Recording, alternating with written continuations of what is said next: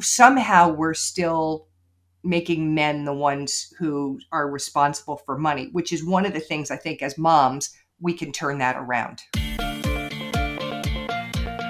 Does talking about your money make you cringe?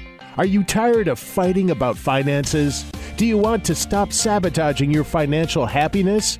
Then you are in the right place. Welcome to Breaking Money Silence, a podcast series aimed at helping all of us talk more openly about money. Your host, Kathleen Burns Kingsbury, is a wealth psychology expert who is doing what she does best speaking about taboo topics. International speaker, author, and founder of KBK Wealth Connection, Kathleen understands money and our relationship with it. Over the past decade, she has empowered thousands of people to break money silence at home and at work. Now, here is Kathleen. This episode is sponsored by Life Transitions by Dr. Amy, helping financial advisors and their clients have deeper, more meaningful conversations so that life changes are better connected to financial plans. To find out more, visit dramy.life. Today, I am with Amy D'Aprix. She's an internationally respected expert on lifestyle issues related to retirement, aging, caregiving, and family dynamics. Affectionately referred to as Dr. Amy, she provides down to earth, practical, and professional informed guidance on life transitions to individuals, professionals, and organizations. She's been doing it for over 30 years. And I am honored to call her a friend and a colleague. So today, why did I invite Amy? back to the program? Well, I thought Dr. Amy and I could bust some myths around mothers, daughters, and financial literacy. And so we're going to talk a little bit about how moms can be financial role models, what often gets in the way of women thinking they can do this for their daughters or their nieces and the, the other women in their life, and most importantly, give you some concrete tools to get out there and be a role model during Financial Literacy Month and beyond. So, welcome, Dr. Amy, to the podcast. Thanks, Kathleen. I am so happy to be with you again. I am psyched you are here. We always have fun. The last time I think I had you on was maybe my 100th episode, or maybe we did one after that. But I just love having these conversations with you. we just need more than 20 minutes. That's what yes, I think. yes, exactly. Well, we'll see what we can do in 2025. So, Good. today, as I said, we're talking about uh, moms and daughters, or even aunts and nieces. Um, I'm prone to that because I don't have kids and, and feel the niece relationship is very special. But I'm wondering, in your opinion, uh, given your expertise and the fact that you're also a mother, uh, what's your opinion of who's the biggest influencer on the next generation's financial habits and literacy? Is it parents? Is it schools? Is it mothers, daughters, something else? I do think it's parents. And I do think you know that mother daughter relationship is so important i you know i always say more is caught than taught and I think a lot of times we don't realize how much our kids are just watching us and what we do and who we are. And I, that doesn't rule out dads, of course, they have a huge impact as well. And I love KBK that you talk about aunts and all the grandparents, you know, because it's not really just mom and dads, but I do think mom and dads are the biggest influence. Absolutely. I would agree that it's it's parents and significant caregivers, but I also want to encourage people out there that if you have a young person in your life, you can be a financial role model for that person. Now, I know that you had a mom and you are a mom, mm-hmm. and I certainly had a mother and I think back to her role modeling to me. And one of the things that I always saw was her balancing the checkbook and paying the bills and my belief or my impression was as a young girl that my parents made their financial decisions together, which I think was accurate. Hmm. So, you know, every family is different, but you know, what do you see maybe either in your own life or what do you think parents should look for when they're teaching their kids about money? And how might moms be involved in that? Well, I, I think back, you know, I think about it as a daughter and as a mom. So, as a daughter, I watched my parents and my parents had a lot of financial stress and my mother was always stressed around money but she also managed the money. So that was you know a good role model for me that way. But i did really think i pick up picked up messages about that money was a very stressful topic and that was something i had to unwind over time in my life that you know you you can actually be in control of your financial life and not be stressed by it all the time. As a mom though i have this perspective of about my daughter that i know she is watching me all the time. And i watch how she talks about money and i can hear myself in some of that. But then i'm also watching that she has been impacted culturally by you know i think about it as the, the amazon culture right? That overnight can have everything tomorrow everything tomorrow. So i'm always trying to both balance being the role model in how i behave but also being pretty direct about some messaging around money so that she has the right start in life she's 19 now you know and is able to feel like she's in control of her financial life so i think we have to both role model, but also have the conversations. Yes, I think that, you know, our society sends so many mixed messages to millennials and Gen Zs about money, celebrity, get it fast, get it quick. You know, it's about the money, it's not about something else. And so mm-hmm. I do think we need to sit down, obviously, and break money silence with our kids. And so, you know, I don't know. Do you think dads are more prone to having those conversations and educating kids about finance, or do you think it's moms, or, or what? Uh, you know, I think society still so much puts it in the hands of men, right? If and I'm I'm always shocked when I read this survey research that shows that even young women are not feeling they're not they know they should be doing more around their money. And i mean young as in 20s 30s 40s everything's starting to seem young to be honest like baby K soon I'll be saying? Young women in their 70s. I don't know, but, but young women who, you know, say, yeah, I know I should be mo- doing more, but I'm not. I read, you know, another study about that recently, and I thought somehow we're still making men the ones who are responsible for money, which is one of the things I think as moms, we can turn that around. You know, there are many messages in the financial services industry and in mass media about women not being financially literate or good investors as a as compared to men. It really frustrates me because I think in some ways it's a self-fulfilling prophecy and we need mm-hmm. to be sending more positive messages to the women about their relationship with money.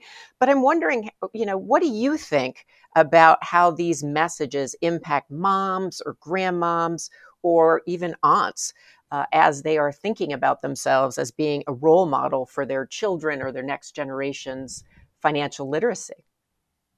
I do think it impacts. And, you know, I do this workshop called Women, Wealth, and Wisdom for clients about helping women become more proactive and confident around money.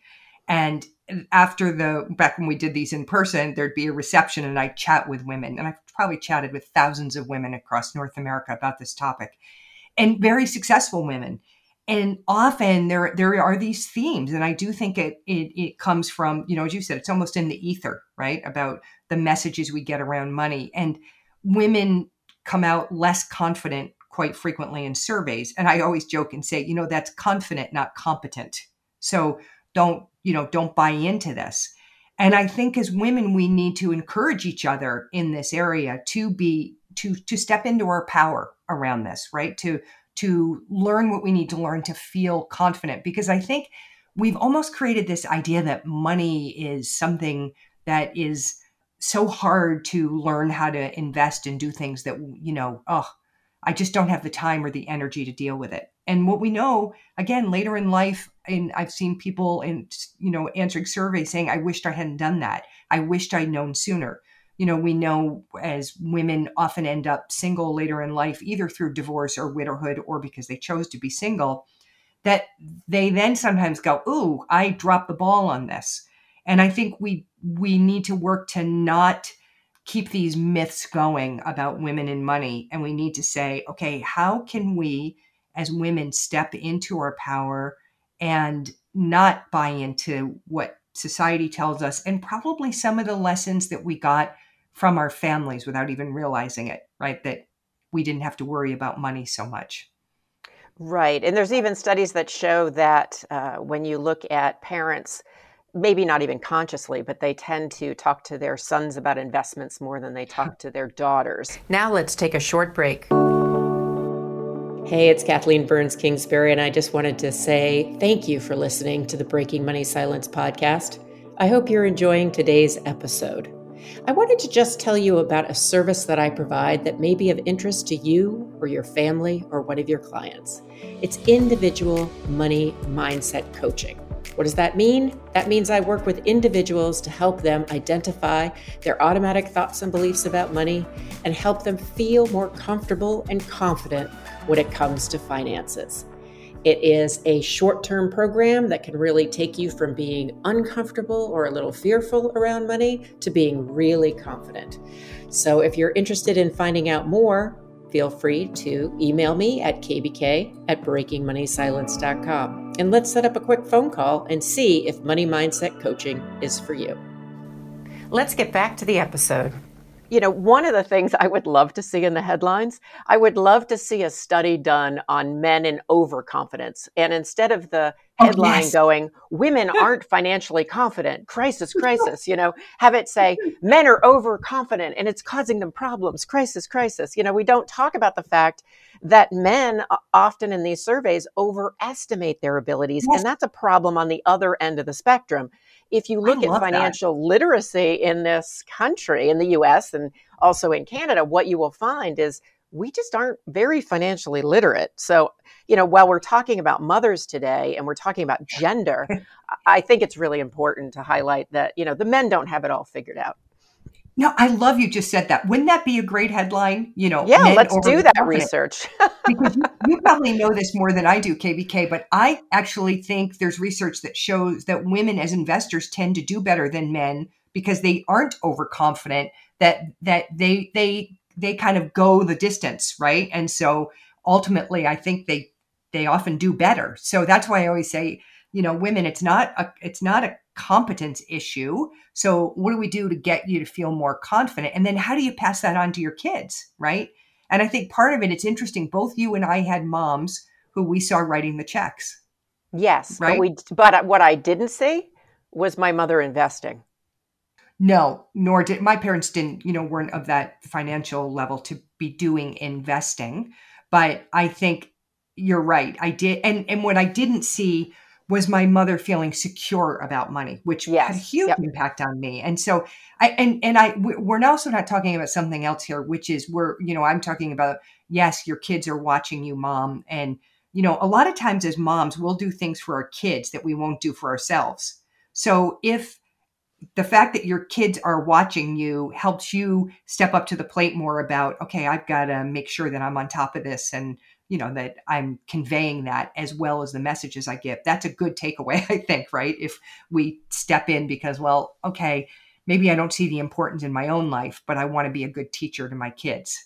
That's an mm. important part right? Yes i think if that's a motivation that's great. I also think that it's really important for people to know that you can be a financial role model. You don't have to be an expert in everything and you don't have to be perfect. In fact nobody's perfect with money. So i do think there's this gender tendency that may be shifting but that you know if i don't have it 100% right then i'm not going to do this where it's okay right. to mess up. And in fact as a wealth psychology expert and coach i want people to mess up around money and then have conversations with their kids about yes. what they learned from that mistake because that is a super valuable lesson that I know you know a lot of us have not been taught that it's oh, okay yes. to mess up. And it's what it's really what about learning? Okay I messed up. What am I going to do differently? How do I move forward and just not make the same mistake again and that was the, that was the point I wanted to come back to. You just said it exactly perfectly. That we have to we have to be open about money conversations. And you know, here's what I hear sometimes people say: "Well, I don't want my kids to know how much money I have." That that's not what we're talking about here. We're talking about just what you said. I love that. Like I I had a situation of, a few years ago where I had this rather large tax bill I wasn't expecting and another bill from the accountant that was bigger than I thought. And I talked to my daughter about it. And she was at that point, I think 15 or 16. You should see how wide her eyes got when I told her about this. But I said, sometimes things happen. You know, I run my own business and this is how this happened. And now I learned from that it'll never happen again. But even at this stage, sometimes I make money mistakes. And when I do, I just work to fix it. And then I've learned something that I won't repeat. And I'm sharing it with you because now you won't ever have it happen. Right. But I call these essential conversations, you know, you know, talking to the most important people about the most important things in our lives. So part of what I see as a big money problem, and you know, you're this is your whole thing, breaking money silence, is people don't talk about it. And so then we're left to kind of get our messages from what we assume. Yes, and we tend to assume that everybody else has it figured out. Yes, yes. And that is something that I do hear women say a lot that they're embarrassed, even as we've talked about this before, I think, you know, they don't want to ask their advisors questions because I should already know this. I think, well, if you already knew it, you might be an advisor yourself. You might not be, right? So we're we don't have to be all experts in all things, as you said. Yeah, no, I think that's a great point. I'm glad that we're focusing in on that. Now, with that said, I'm wondering if there is one lesson that either you as a mother mm. or you as somebody who has worked with a lot of women that you think we should be teaching our daughters? And I know that's a big question because there's a lot of lessons to be taught, but what is one lesson that stands out for you that we should really be focusing in on as we role model to the next generation of women? Okay, well, I'm going to sneak in two because I can't help it. But that's fine. We'll, t- we'll take two. one of them is to, to absolutely stay on top of your money, to not to not think that you can offload that to a partner or a spouse, that you have to stay in the game around money forever. You have to know what's going on with your money. So that's one. The other one that I think is so key is this idea of delayed gratification that, you know, you can't have. It, it is an Amazon culture, right? Get it overnight tomorrow. And I think this idea that saving for something and that there there is such pleasure in that whole process. And I think teaching delayed gratification and the benefits of it are is an amazing lesson to give your kids. Yes. You know what flashed into my mind? I'm 10 years old. I'm sitting in the Navy Exchange in Illinois because that's where my father was stationed at the time. And I had spent months saving for, ready, a cassette player That'll tell you my age. A cassette player of my very own. I even remember how much it was. It was like $32.10. And I saved and I saved and I saved and I went in uh, to buy that cassette recorder. And it felt so good to be able to plop down, I'm sure it was dollars and change on the counter and get my cassette player. And so I don't think we have enough of those experiences anymore. So uh, that is great advice great advice. And you know, I, I, I, when you said that, I saw myself with the uh, clock radio that I saved for, you know, with the numbers that used to go click as they turned over, and yes, which tells you my age. And I remember saving for that, and I can still picture that clock radio. You know, I listened to Casey Kasem on that clock radio for years, so. that is funny. So, what we're talking about is being mindful with money and teaching young people how to be mindful because when you have to save and you have to delay gratification, you're more mindful. Like, I can't tell you a purchase around this, you know, when I got my first credit card that is as memorable as that cassette That's player. That's because mm. I got to just throw down the plastic and buy it. Right, right. And I think that that is that you know, delayed gratification has sounds so negative, but I think it's that idea of, you know, being able to save up and there's a sense didn't you feel such a sense of pride and control when you did that? Oh, I did. I thought, you know, I thought now I'm an adult. Of course I was 10. Yes. I had a ways to go. so those are those are the things I would say is, you know, delayed gratification, but saving and the and the the fun and the joy in it, not in in the punishment of it. I think we have to turn it. Like this is a fun thing that we're doing. And you know, you can do that as a family by saving for a vacation together or something, right? And being able to watch how that is growing and getting ready for the vacation. There's, you know, a lot of the joy is in the planning of things and waiting for them. And then the idea of don't make don't give your money power and decisions to someone else without knowing what's going on yourself.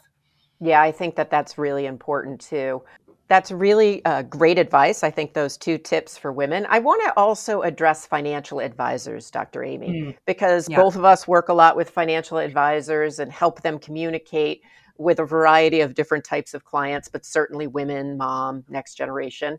So, what advice would you have for a financial professional listening in about how they can either be a financial role model and or coach their clients to do that? I love that idea. And I, I love you use the word coach. I think it's all in the approach with women clients, right? To make sure that, again, you have open conversation, you create a zone of safety where you can talk about these kind of things. You know, I, I again, I just read another research study. I really don't sit around reading research all the time, but people hand me things and I'm like, oh, that's so interesting. And it was the idea that advisors rate themselves so high on a variety of things with their clients and their clients were significantly lower. So i think we have to recognize you know advisors need to say i actually probably need to do more than i think i need to do with these clients for them to you know understand the messaging i'm giving. And with women it's hey i want to be here to make you feel like you can trust me and that I I will help you be more confident if that's an issue. I will teach you and share with you information not as a pedantic, you know, oh I know better than you way, but as a guide by the side. And I think the conversation I always love if they'll have with their women clients is around how would you like our relationship to be? What would you like from me so that this feels as comfortable for you and you have that confidence and what do you need from me to be a role model for your kids? Maybe it's meeting with the next generation at some point too. I love that question because you're at that what would you need me to do to help, you know, to be a role model to you and your mm-hmm. kids is so direct and so helpful. A client may not know or they may have an idea, but also it is a point where you're saying i'm yeah. willing to take that role so they can always come back and answer that question uh, yeah. you know, at a later date. And so, you know, one of the things that I think is really important, and I talk about it in my book, Breaking Money Silence, is the idea of financial advisors accepting that whether they like it or not, they're role models. And so, if yes. they can do it more consciously and they can do it in ways uh, that are fun and innovative and creative, because I think that is part of the reason women haven't been satisfied with the financial services industry and mm-hmm. quite frankly millennials aren't either is because it doesn't have that creative emotional human feel right. that i know both you and i are working on and right. you know in that vein you have a wonderful new program out there i guess it's not that new anymore it's been around for a little while but it's new to our audience so i would love for you to talk a little bit about the program you have for helping advisors, for helping clients, and then a little bit more about where people can connect with you. And before you do that, I just want to say we are going to continue the conversation because you were right. 20, 25 minutes is never enough with you. That's great. Well, first of all, people can connect with me I, always on LinkedIn, you know, and my website is dramy.life instead of .com. And so please feel free to jump on there. I would love to connect. I always, you know, I have great conversations with both advisors and clients about different things and love that via social media. And our program is called Trusted Advisor of Choice. And we've now had thousands of advisors go through it. And it's really about how to have a different kind of conversation with your clients around a variety of life transition topics. I come through the lens of life transitions and I say they have four implications practical, emotional, family, and financial. And I teach a process for how do you go to where the client is and then segue back to that financial conversation where you're always deepening relationships. All the work I do is about deepening human connection. And we have both the, the content and the process and great tools that you can share with your clients. And I, I appreciate you giving me the opportunity to, to talk about it. And, you know, you and I do work that is very synergistic and i'm i think that what we both have is the goal that people have a better relationship with money and that advisors are really both enjoying their business more and more successful by helping clients have better relationships with their money Oh, absolutely. I would agree. So, we're going to put a, a, link to that program and all your social media information in the podcast write up. And also, I don't know it off the top of my head, but Dr. Amy's been nice enough to give a promo code. So anybody out there who is a financial advisor can get a little bit of a discount for Absolutely. being a fan of Breaking Money Silence and listening uh, to this podcast or any podcast that Life Transitions by Dr. Amy has been nice enough to sponsor. So, as always, it has been so fun to break money silence with you. Thank you for your time and your expertise. Thank you, KBK. This episode is sponsored by Life Transitions by Dr. Amy, helping financial advisors and their clients have deeper, more meaningful conversations so that life changes are better connected to financial plans. To find out more, visit dramy.life. Thank you for listening to Breaking Money Silence, hosted by Kathleen Burns Kingsbury, a wealth psychology expert, author, and founder of KBK Wealth Connection. If you like what you heard today, be sure to subscribe on iTunes or your favorite podcast app and leave a review. Also, share this episode with your friends and family. It is a great way to get the conversation started. For more money talk tips and information, or to hire Kathleen to speak at your next event, go to www.breakingmoneysilence.com.